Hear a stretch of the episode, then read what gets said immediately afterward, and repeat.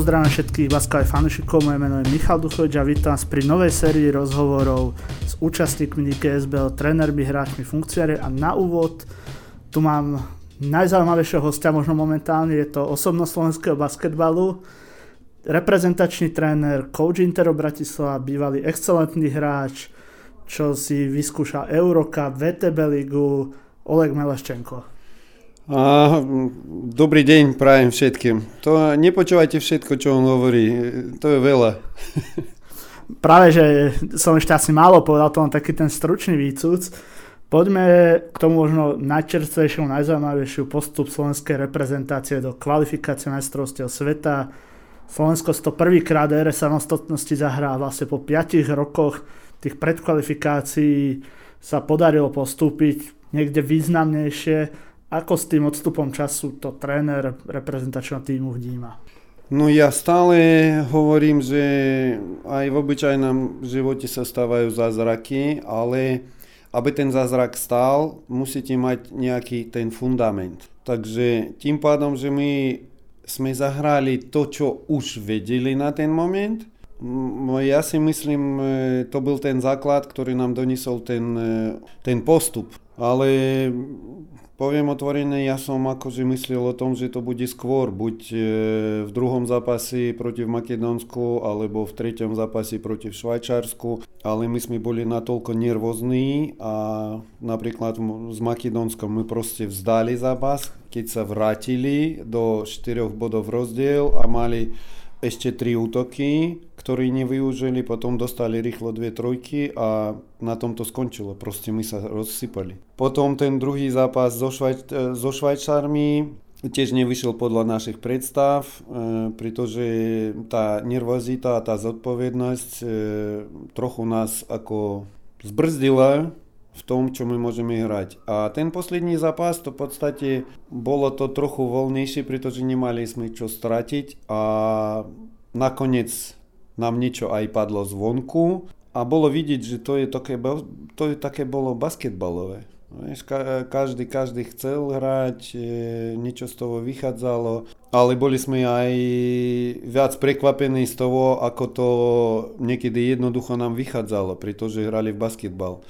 Potom sa chytili a bolo veľmi ťažko zostaviť. No jasné, že zase to bolo rozhodnuté v posledných minútach, čo je zaujímavé. Posledný koš e, z prihrávky Vlado Bradzianského na Ríšo, ten dank a ešte potom ten blok od e, Vlado na trojky. Takže ja neviem, e, podľa mňa je to akože zázrak, ale my sme to zaslúžili a snažili sa o to všetci.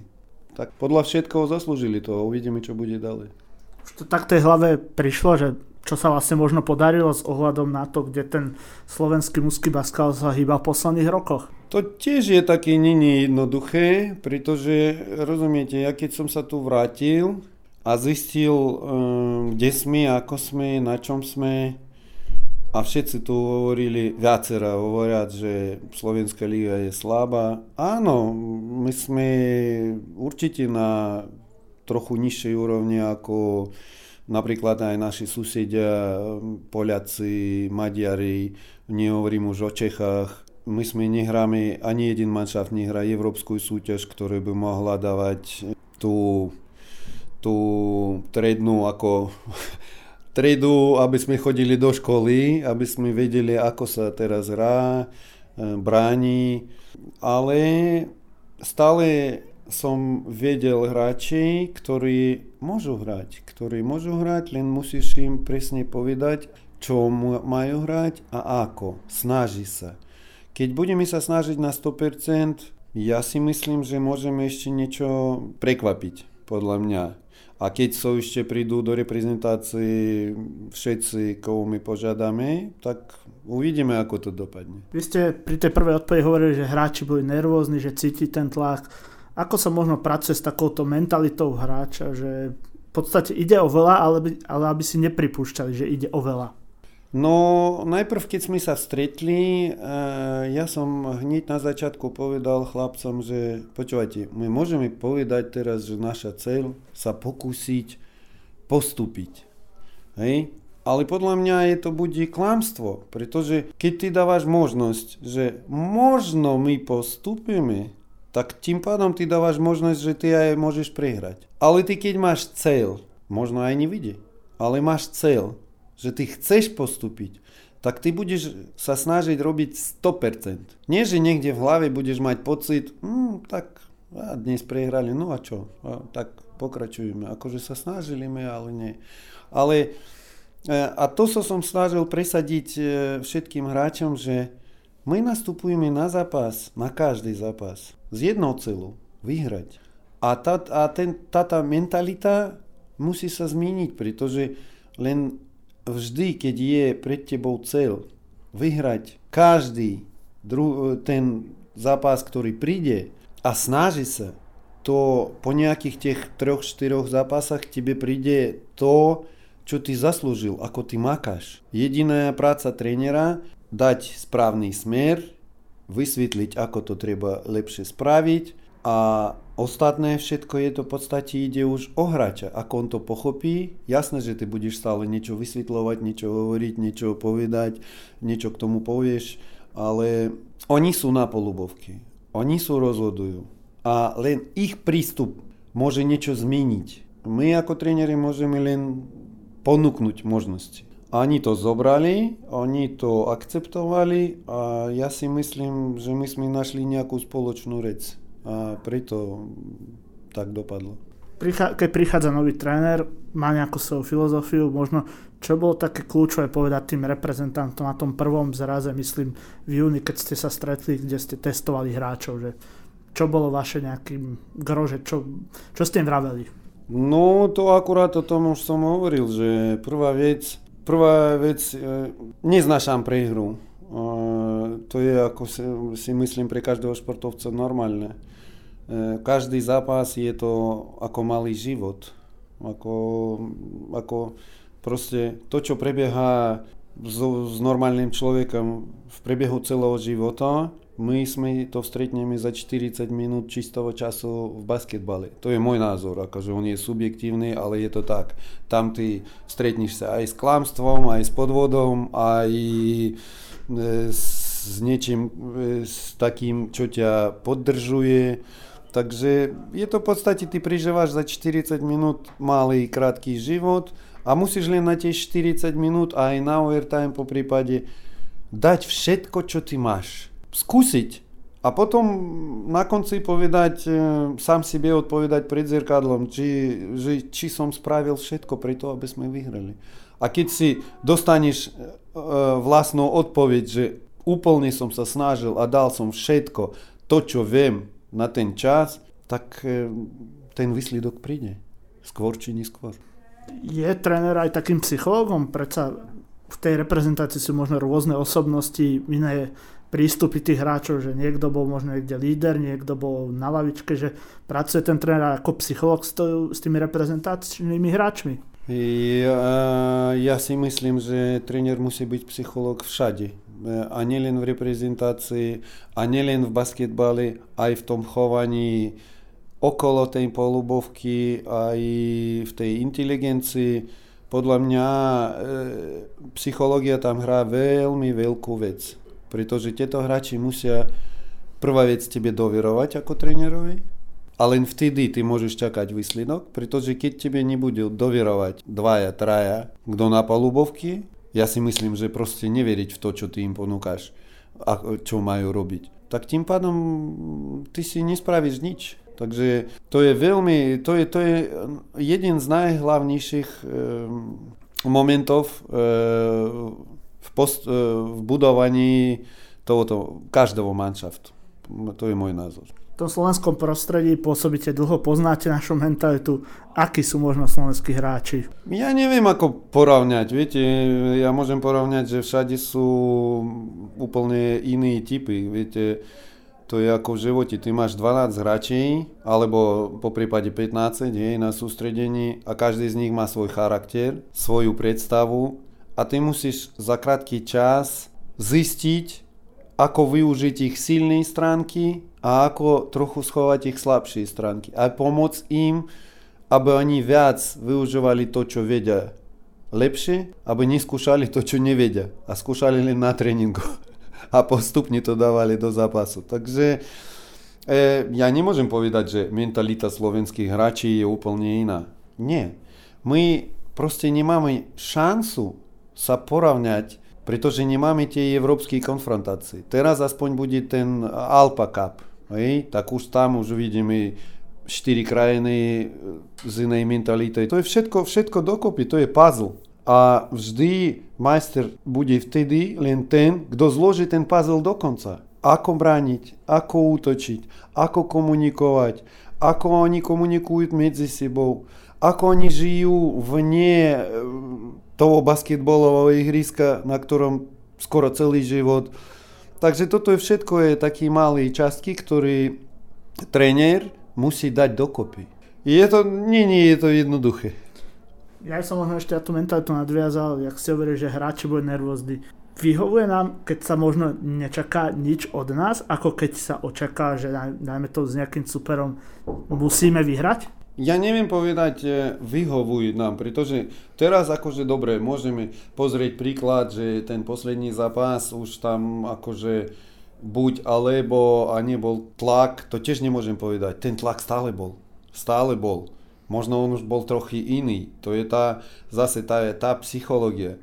Ja som pred zápasom povedal, počúvajte, hráme toto, toto a toto, skúšame najprv v obrane toto, takýmto spôsobom a uvidíme, ako my zapadneme do zápasu. Keď všetko bude ísť podľa našeho plánu, potom kľudne pokračujeme a ideme. Takže tým pádom, keď my začali veľmi suverenne, potom trochu akože to sa, ten zápas sa vyrovnal, ale zase išli my dopredu po dvoch štvrtinách. My sme už boli takí viac sebovedomejší. A ja si myslím, zahrali, ten tlak stále bol. Aj ten tlak stále bol na to, že už keď bol výsledok plus 21, teraz sa už začali bať Makedonci, pretože keď bude 28, oni nedostanú. Oni začali už tam všetko robiť, ale ťažko zastaviť manšaft, keď ty mu dovolíš robiť to, čo on chce. A už potom oni e, automaticky proste hrajú a už vidia prihrávky, pretože to, to všetko bolo už, už to prišlo. Ja neviem, ako by som to vysvetlil, e, ale podľa mňa tu nejde viac o mentalitu slovenských hráčí, tu ide o to, že my nemôžeme porovnať, nemôžeme nasadiť tú agresivitu, čo existuje teraz v Európe s tej obranou. Že nemôžeme nasadiť, aby človek čo najrychlejšie prijal nejaké rozhodnutie a bol pripraven vystreliť za jednu voľnú sekundu a nie, že on bude 5 sekúnd rozmýšľať, čo má spraviť s loptou tu je všetko, všetko je jedno k jednomu zase. Keď, keď si pripravený k tomu, že je tvrdá obrana, si zvyknutý na to, ty si hráš s tým jednoduchšie. Ale keď si napríklad celú sezónu hráš na Slovensku a kde ty musíš rozhodnúť proste osobne, že či ty teraz vystrelíš alebo vnikneš a rozmýšľaš, že čo, Dobre, keď padne, tak je to super. Keď nepadne, tak asi vniknem. Proste my máme strašne veľa času pri rozhodovanie tu na Slovensku. Ale v celkovej Európe ty nemáš šancu rozhodovať. To jediné, čo ty máš, tú voľnú sekundu, keď si voľný po nejakej akcii, ty ju musíš správne rozhodnúť, aké bude pokračovanie. A toto nám chýba, to nasadenie, nasadenie a makanie tých 40 minút. Ja si myslím, tie, čo boli v reprezentácii, teraz už vedia porovnať, že aká je obrana tam a aká je obrana tu. Takže keby sme všetci, aj tréneri, aj celé Slovensko, snažili sa napríklad, e, aj porovňam teraz, aj my sme napríklad hrali s Opavou, to je úplne iná tvrdá obrana ako u nás. A není jednoduché sa uvoľniť a dať koš. Takže my musíme všetci spraviť tam krok, snažiť sa a ja si myslím, máme veľmi dobrú generáciu. A ešte aj 5-6 hráči, ktorí už buchajú, klopajú na dvere reprezentácii. Bola by škoda stratiť tú možnosť, ktorú my teraz dostali teoreticky a za ktorú budeme bojovať. Čiže vlastne, keď to tak možno skrátime, chýba tá konfrontácia s tými ostatnými krajinami alebo takouto, takým tým medzinárodným basketbalom? Áno, keď je úplne, úplne jednoduché, chýba tam aj tie poháry chýba, hej, kde ty môžeš hrať so všetkými európskymi manšaftami, kde proste ty nemáš inú šancu ako napredovať. Pretože ty keď nebudeš napredovať, budeš dostávať 40 bodov všade a ísť domov úplne znechutený z basketbalu. Pretože prvá vec, ktorú chcem, aby v každom manšafte, s ktorým ja pracujem, aby oni mali radosť z toho basketbalu. Ale pritom presne vedeli, ako to chcú spraviť. Pretože to není práca pre mňa, to je, to je život. A ľudia, ktorí prišli k tomu basketbolu, pre nich je to v podstate na celý život ako možnosť dostať aj dobré peniaze, hej? ale ešte sa aj baviť z toho, byť profesionál. A to je asi profesionalizm, keď ty máš radosť z toho, čo robíš a ešte do, za to dostávaš aj peniaze. Tak e, málo kto to má. E, ja si myslím, dobre, športovci, a všetci profesionáli, ktorí dostávajú aj doktory, aj ja neviem, každý v, svoj, v svojom odbore, prečo on dostáva veľké peniaze? Pretože on je profesionál v tom. On má radosť to robí, on to pozná dokonale. On sa snaží byť lepší každý krát. Pretože ako byť dokonalým, to neexistuje v živote.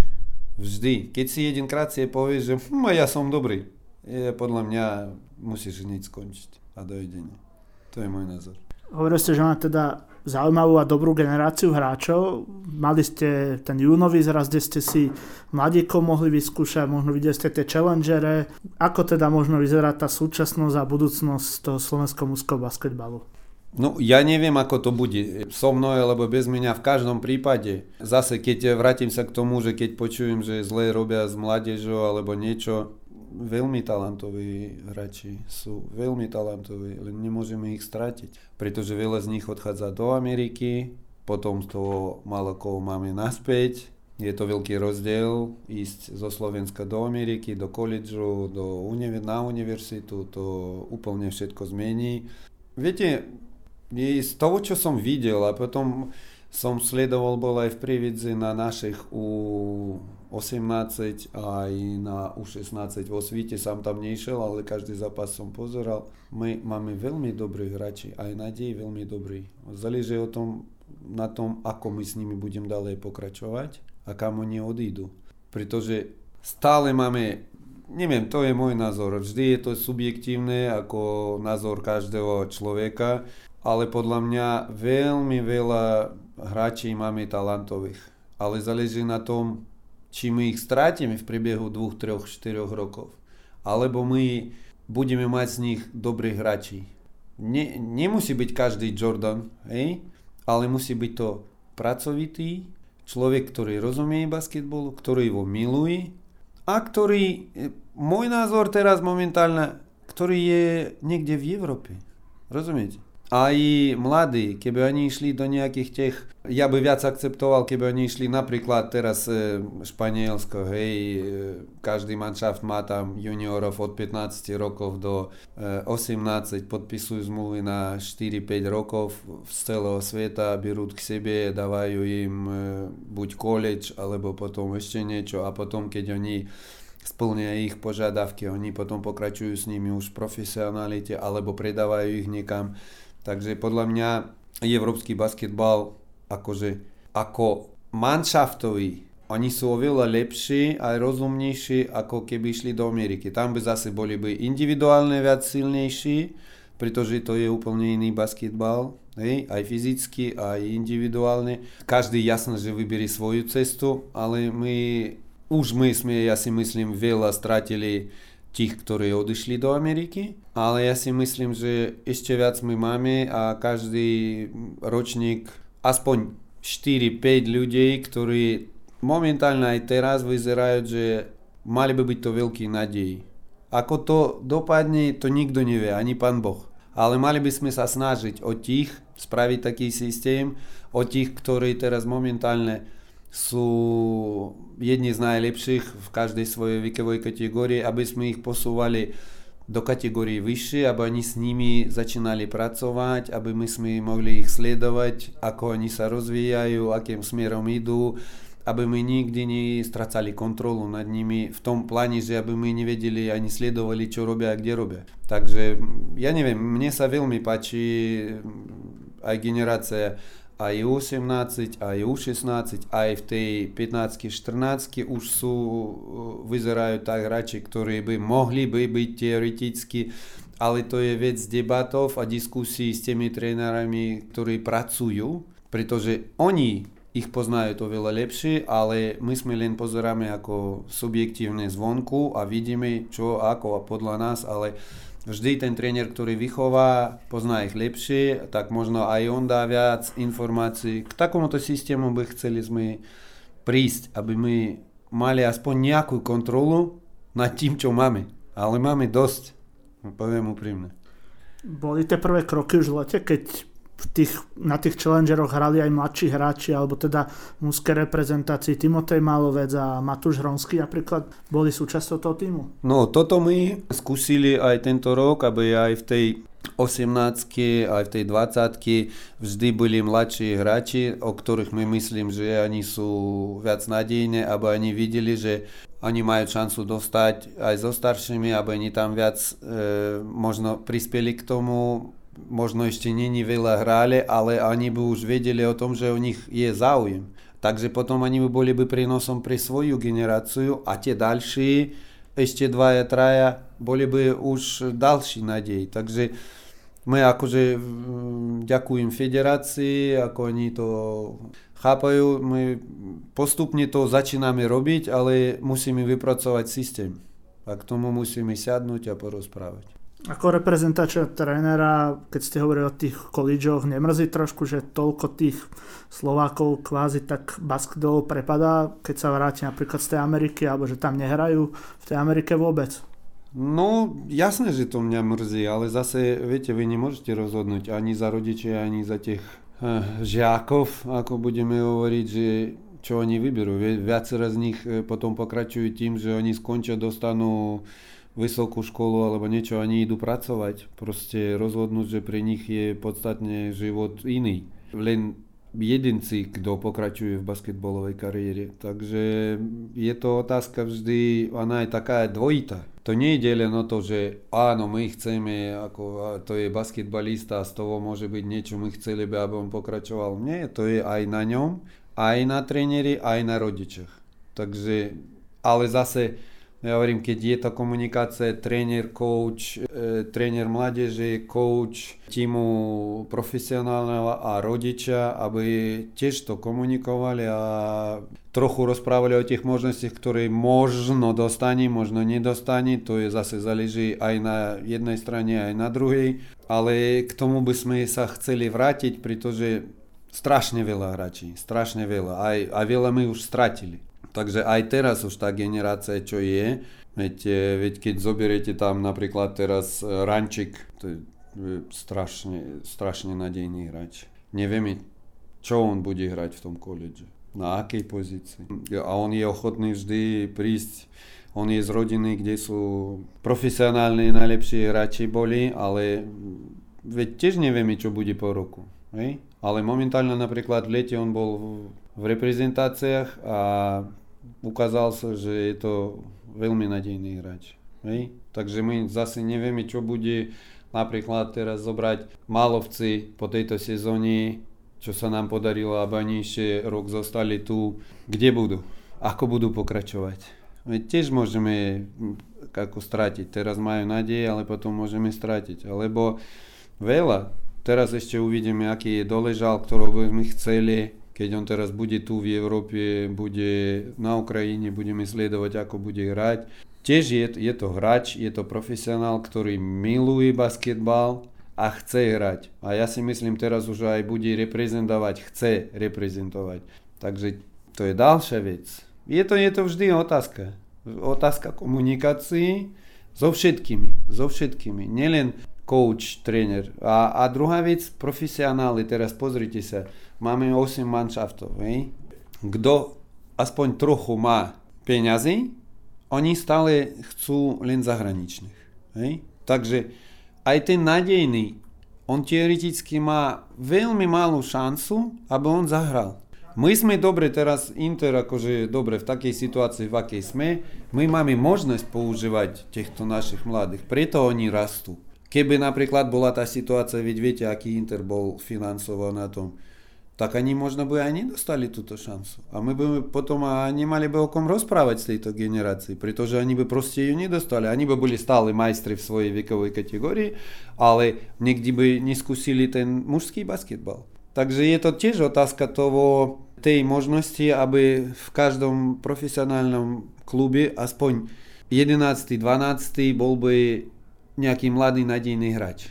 Hej? Pretože aj tak do rotácie maximálne 9 radší. Ale každý manšaft má svoje cely, každý chce vyhrať pohár, byť majster, takže investujú do toho, aj sponsory žiadajú, takže je to vždy tiež otázka dvoch stran. Pri práci Interu s mládežou sa ešte vrátime, ale skúsim ja možno, bude tá, ten postup do kvalifikácie takým impulzom pre všetky, že máme pred sebou nejaký cieľ, na ktorom sa dá možno aj tie mládežnícke reprezentácie mužov stavať? No ja si myslím, že áno. Mal by, mal by to byť cieľ.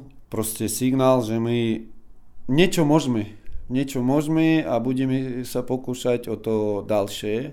A ja si myslím to signál pre všetkých, že my sme není stratení úplne, ako všetci viac, viacero hovoria. Takže je to, je to ťažká otázka, ale podľa mňa je to vždy, teraz je viac nádejí, že my môžeme v tej konfrontácii rásť.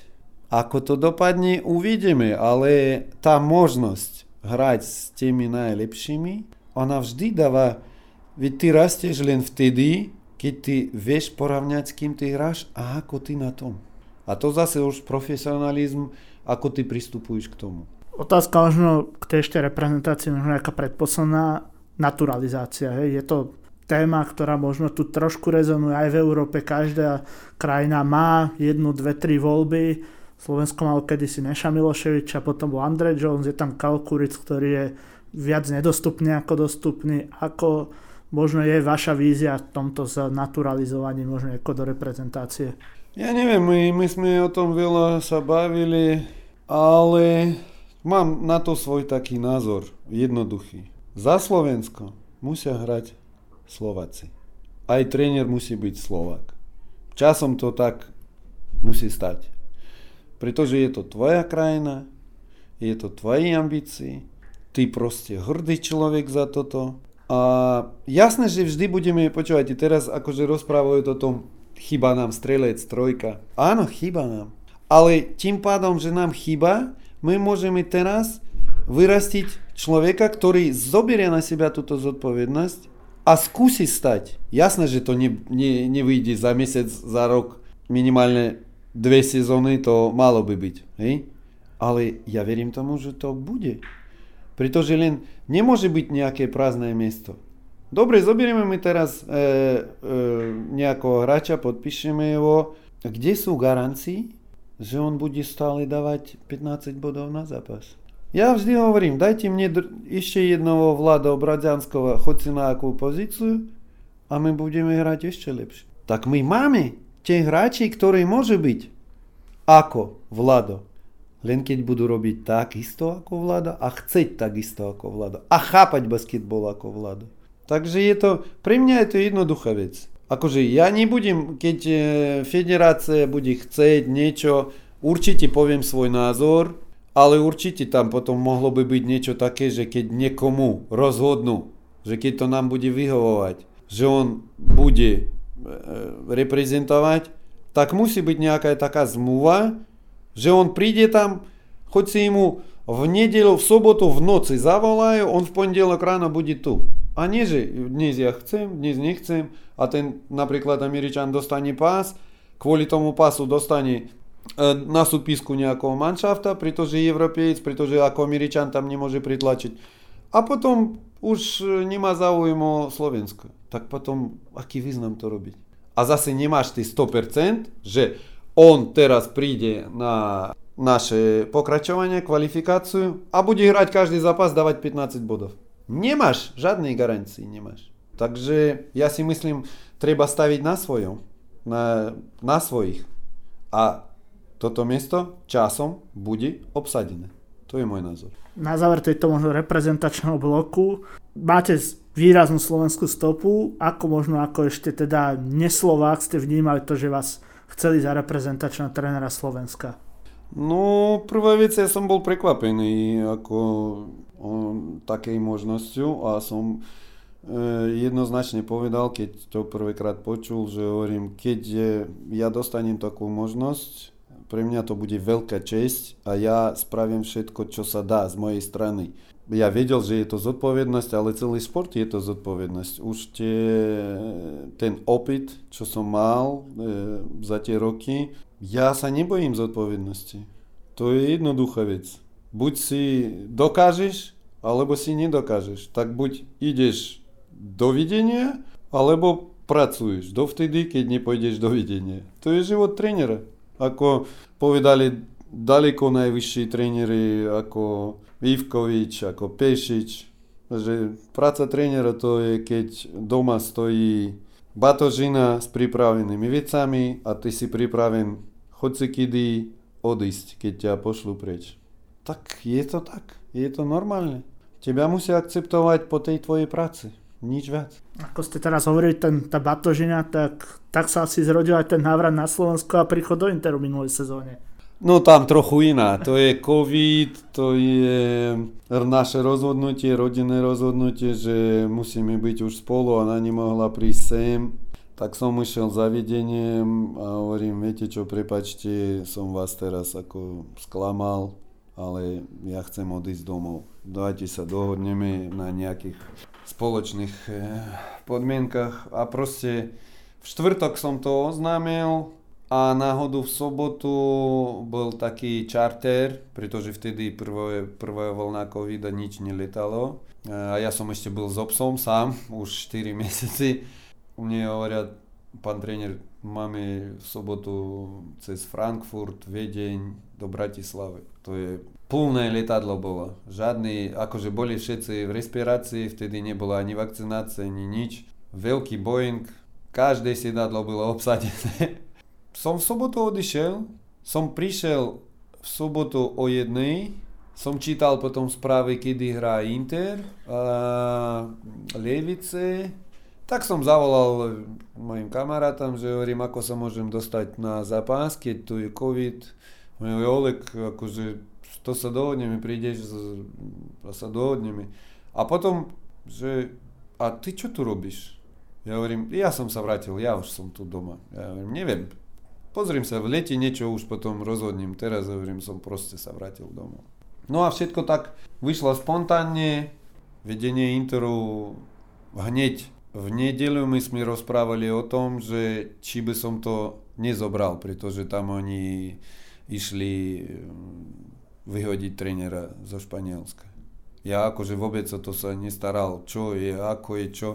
Ja hovorím, počkajte, ja nemôžem tak skočiť, ja aspoň musím pozrieť, dajte mne večer nedeli, ja pozriem 3-4 zápasy a potom povedzte mi, čo vy chcete, aký celý, aby som ja vedel, že do čoho idem. Ja tiež tak nechcel skočiť, že áno, to... Tak som pozrel aj dobrý zápasy, aj zlý zápasy, potom sa opýtal, že aká je cel, že playoff. Ja hovorím, tak playoff garantujem. A ostatné nič. Tak sme sa dohodli, išiel som tu pracovať a tak všetko, viete, ja hovorím všetko, a to prvýkrát tak to bolo v mojom živote. Vždy je to, vždy to je dohoda pol roka dopredu, to je, to je veľmi ťažké také. Ja som bol pripravený, že ja do leta budem úplne voľný, proste budem doma. No a vyšlo to tak, ako to vyšlo a ďakujem, že proste tá šanca prišla s čím to spojiť, neviem, ale ja som veľmi šťastný, že na deň neskôr rozhodne neodísť, alebo prísť, alebo nebolo letadla, tak nemám ni prácu ani v interi, ani v reprezentácii. Je to divné, ale je to tak. Ako tréner možno prišla taká nejaká zmena. Ja som počul, že keď ste boli v Leviciach prísni, teraz taký možno trošku viac uvoľnený, zmenil sa tréner Oleg Meleščenko za tie, za tie roky aj možno zohľadom na tento návrat a rodina, covid a tieto veci? No rodina a covid na toto nezahrali veľkú rolu. ja si myslím viac, e, viete, za tie 6 sezón, čo som bol v Rusku, Ja som vždy stavil ako nový manšafty a veľa, veľa som, veľa sa sa zmenilo, pretože môj prístup najprv bol taký, že disciplína, disciplína, že to, to, to, všetko musí riešiť, pretože s jedným koučom, ktorým pracoval, ten bol e, s Ivkovičem 3 roky, takže to juhoslavenská stará škola, tak som toto vedel. Druhý kouč bol Skariola, ktorý je úplne iný. Tretí bol e, Kacikaris jeden e, Litovec, e, jeho, jeho asistent, on bol hlavný a celá škola Blata, Davida Blata. Takže ja som v podstate mal troch jedných z najlepších na ten čas, Škariola, Ivkoviča a Blata, ich školu. Takže tam viac išlo o tú disciplínu, akože celkové. Potom časom ja som pochopil, najprv toto musí byť aj disciplína, určitý, určitý, ale odtiaľ poťaľ musí byť, ako po slovensky povedať, knut a cukrik. Som pochopil, že najprv to musí byť komunikácia. Keď nájdeš dobrú komunikáciu s tými hráčmi, tam môžeš ty potom aj kričať, aj sa usmievať musíš byť proste, nie že úplne rovnaký s nimi, hej? ale musíš byť, ja neviem, ako by som vysvetlil, priateľský vo všetkých. A už keď si nadávaš na nich, tak oni musia vedieť za čo. A naj, najpodstatnejšia vec, keď si niečo vysvetľuješ, alebo keď ty nadávaš, ty musíš presne ukázať, prečo je to zle. Keď ty to nevieš, tak radšej do toho nechoď. Pretože každý hráč, ja som bol hráč, on cíti všetko. A tento balans sa mne asi podarilo nájsť teraz. No, akože snažím sa. Vždy je to nové, vždy je to nový manšaft, vždy musíš nájsť. Niekedy myslíš, že áno, s tými to teraz bude sa fungovať perfektne a potom zistíš, že to, mm, mm, toto nefunguje. Takže ty, ako, ako by som povedal, nie, že si chceš prispôsobiť im. Ty si hľadáš tú cestu, ktorá bola by dobrá aj pre nich, aj pre teba. A celkový manšaft z toho mal zisk. Takže ja stále som prísny, ale viem, kedy to treba a kedy to treba pustiť. Pre vás môže taký veľký skok z veľkých klubov ako Jekaterinburg, Chinky prísť na Inter a s mladými hráčmi pracovať. Ako si možno tú trenerskú prácu teraz, môžeme to tak, že užívate? Viete, ako vám poviem, ja keď som odchádzal zo Slovenska, ja som veľmi chcel sa vrátiť proste e, do Ruska, domov. Som mal obdobie také, proste som chcel domov. Neviem prečo, teraz už viem prečo, ale nepoviem. Tak som akože obvolal všetkých, aj tam aj agentov, aj svojich známych. A všetci, áno, to je dobre, že si sa vrátil, ale nikto neponúkol mne prácu. Tak ja spravil som inú vec. Ja som kľudne išiel do Superligy 3, zobral Čeliabinsk, a s nimi za pol roka vypracoval tak, že mňa hneď zobral druhý manšaft, s ktorým ja hneď stal druhý v Superligi 1. Takže, a potom už o mňa zase mali záujem aj tie moji, e, všetkých, kto ja poznám. Som zase sa vrátil na pár rokov do Chýmky, ale zase odišiel sám po roku, pretože nechcel tam sedieť s Barcokosom, s Grekami, chcel som makať, pre mňa nebolo prekvapenie, keď ja som prišiel, pretože ja som začal z Superligy 3, to je úplný níz bol, akože dno a my sme vypracovali s nimi, s tými a tam boli sú aj mladí úplne hráči, aj dospelí. Ja som aj získal veľa z toho, že ja som e, robil so všetkými vekovými kategóriami a ja som robil, snažil sa z nich e, spraviť hráči, ktorí by rozumeli basketbolu.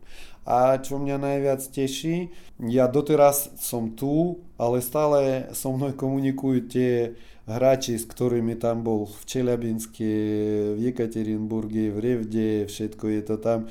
Oni komunikujú a ďakujú mne za to, že ja som ich naučil niektorým vecam. Niektorí z nich sú strašne dospelí, ktoré ani o tých ani nevedeli. Takže pre mňa je to najlepšia vďačnosť. Takisto ja aj tu chcem odovzdať všetko, čo ja viem, čo ja môžem im ponúknuť, pretože ja som tiež musím sa učiť, stále vidieť, stále niečo nové, furt v kuse. Ale ja všetko, čo viem, ja chcem odovzdať im. A čím viac oni pochopia a to realizujú, tým lepšie bude pre nich.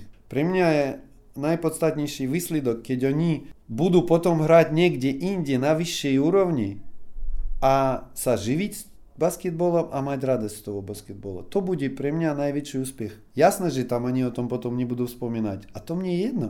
Ja proste mám radosť, viem, že človek získal niečo nové, pochopil niečo nové a toto mu prinesie nejaký, ja ne, neviem, nejakú náhradu alebo úspech. Takže keď som prišiel tu, ja videl, koľko je práci mňa čaká, ale mňa to nejako netlačilo ja som proste išiel do toho.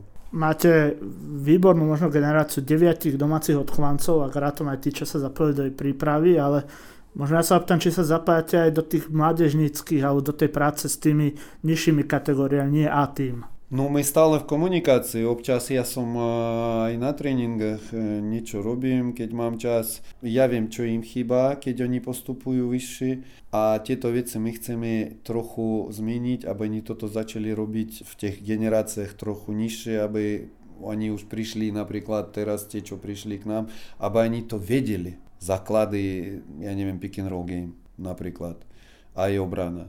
My stále v komunikácii. Veľmi dobrí tréneri, ktorí to spravili tú všetku generáciu a ďalšiu a snažíme sa spolupracovať. Prejde možno teraz tomu inému. Na Slovensku máte veľký rešpekt, či aj prídete do iných klubov, Sieni Slavy prievického basketbalu, všade, kde prídete, taká úcta, ako možno toto vy ako tréner, ako osoba alebo človek vnímate, že takto v podstate, kde prídete, taká radosť alebo úsmev z tých ľudí ide. O, ja neviem to posúdiť, to, to ľudia súdia ako... Viete, e, poviem vám takú, takú príhodu.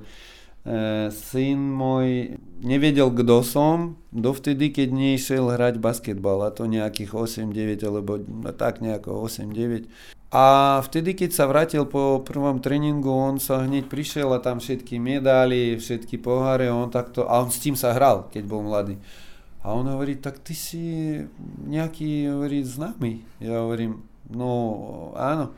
Hm? Ty si, všetci mne hovoria, že ty si bol dobrý basketbalista. Ja hovorím, no áno.